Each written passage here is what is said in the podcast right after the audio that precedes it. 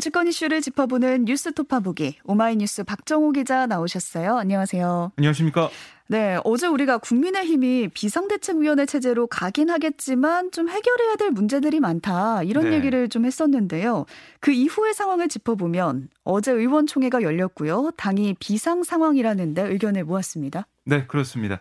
예, 국민의힘 이 초선, 재선, 삼선 이상 중진 뭐 이렇게 선수별 릴레이 간담회가 어제 오전부터 열렸고요. 네. 아, 거기서 비대위 전환에 대한 의견을 수렴하는 시간이 있었고 이어 의총을 열고 어, 조속한 비대위 전환이란 결론을 어제 국민의힘이 내렸습니다. 음. 의총에서 이 최고위원들의 사태로 당이 비상 상황이다 아, 이런 의견에 극소수 의원을 제외하고는 모두 동의했다고 하고요.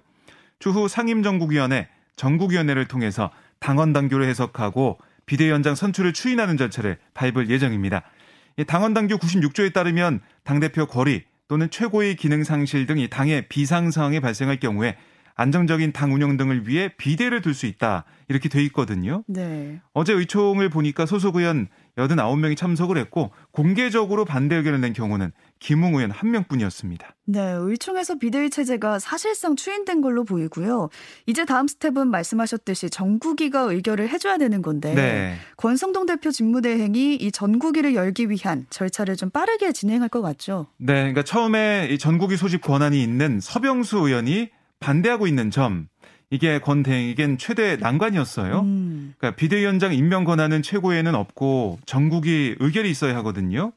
또 비대위 안건 상정 권한도 당대표 직무대에겐 없고 전국이 의장에게만 있습니다.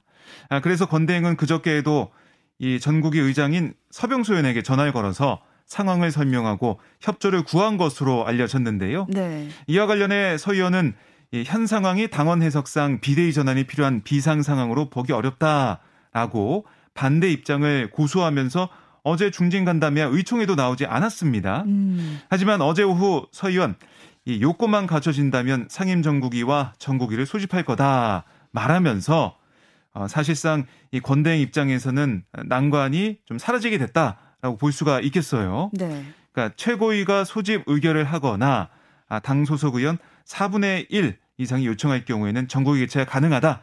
이렇게 서병수 의장은 얘기하고 있습니다. 네. 근데 이 가운데 이준석계 일부 최고위원들이 사퇴를 거부하고 있잖아요. 네. 이건 또 비대위 체제로 가는데 걸림돌이 되지 않을까 싶습니다. 네. 이제 정미경 최고위원 같은 경우는 법원에서 보면 비대위로 가는 게 꼼수로 보일 수 있다. 음. 비대위는 당원권 6개월 정지가 아닌 이 제명 효과를 가져오기 때문에 이 대표가 이 법적 대응을 하면 법원이 가처분을 받아주는 상황이 된다라고 이 절차상 문제를 거듭 제기했고요.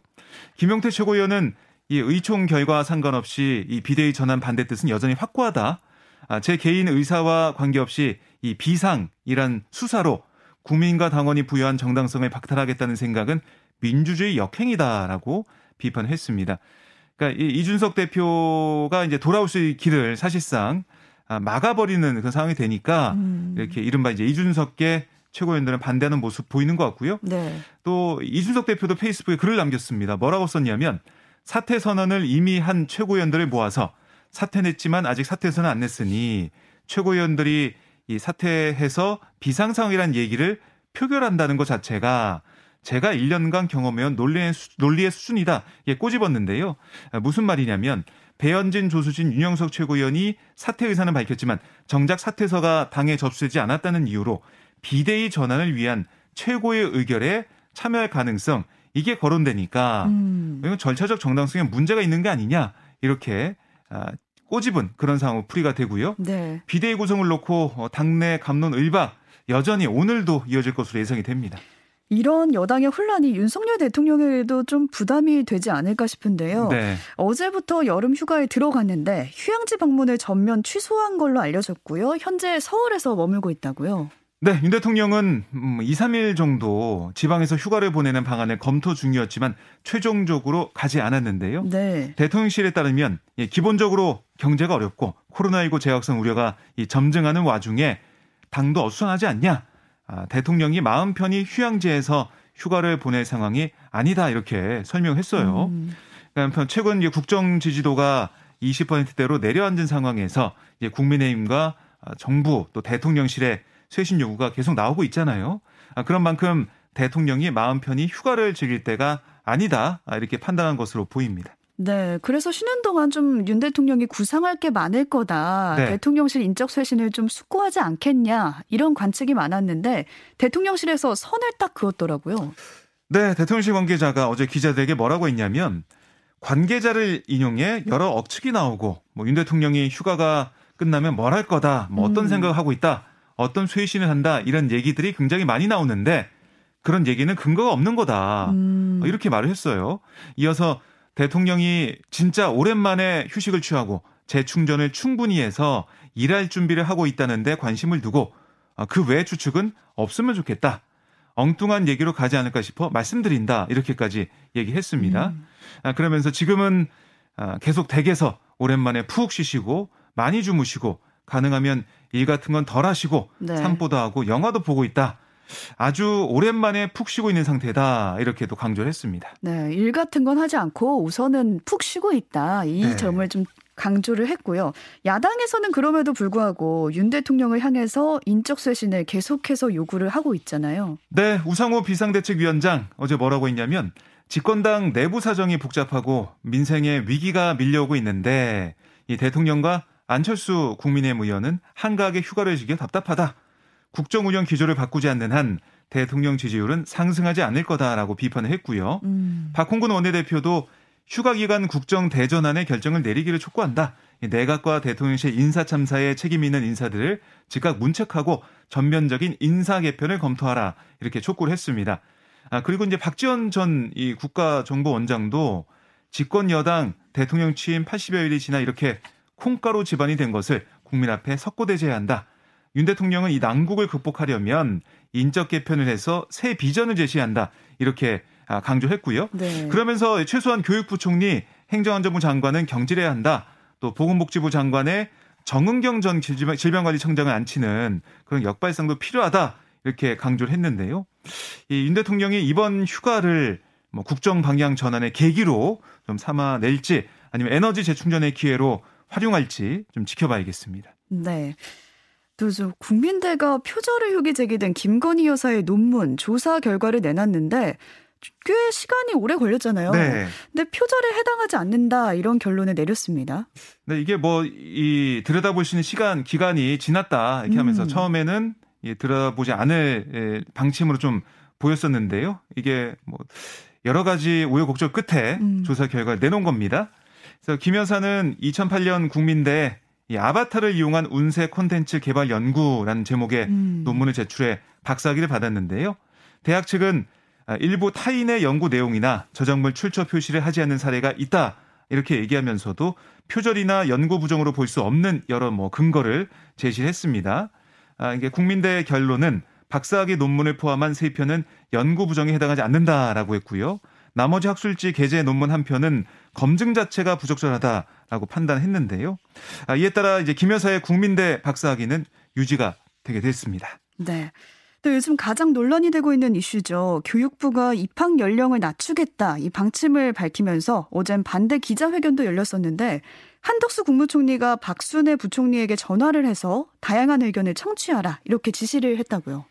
네, 한 총리는 이 박 부총리와의 통화에서 교육부의 당초 발표대로 교육 공급자와 수요자의 찬반 의견과 고충을 빠짐없이 듣고 전문가 의견을 수렴해서 보완책을 마련하고 또 정책의 모든 과정을 언론에 투명하고 소상하게 설명하고 소통하라 이렇게 주문했는데요. 사실 그동안 책임 장관을 내세워서 부처별 자율성을 강조해왔던 한 총리가 본인이 직접 담당하는 현안이 아님에도 이렇게 전화를 걸어서 당부한 거 이거는 이례적이다라고 볼 수가 있겠고요. 음. 아, 그만큼 이 사안에 대한 학부모 등의 우려가 크다 이런 인식을 한 것 같아요. 아, 다만 총리실 관계자는 통화에서 한 총리가 해당 정책을 재검토하라는 게 아닌 국민 걱정이 큰 만큼 더 경청하고 소통하라 이런 취지였다고 설명을 했습니다. 아, 그리고 이제 박보 총리도 어제 기자들과 만나서 어떤 얘기를 했냐면 국가교육위원회 공론화 과정 등을 통해서 올해 연말에 시안이 마련될 텐데 열린 자세로 이 사회적 합의를 도출하는 과정을 거칠 거다. 아, 너무 많은 우려를 하지 않아도 된다. 여러 고견을 경청하고 있다. 이렇게 설명을 했습니다. 네. 아, 박 부총리가 이 사회적 반발이 커지자 좀 수습에 나선 모습을 보이고 있는데요. 하지만 이 초등학교 입학 연령 하향 추진을 철회할 의향이 있냐 이런 질문에는 즉답을 피했습니다.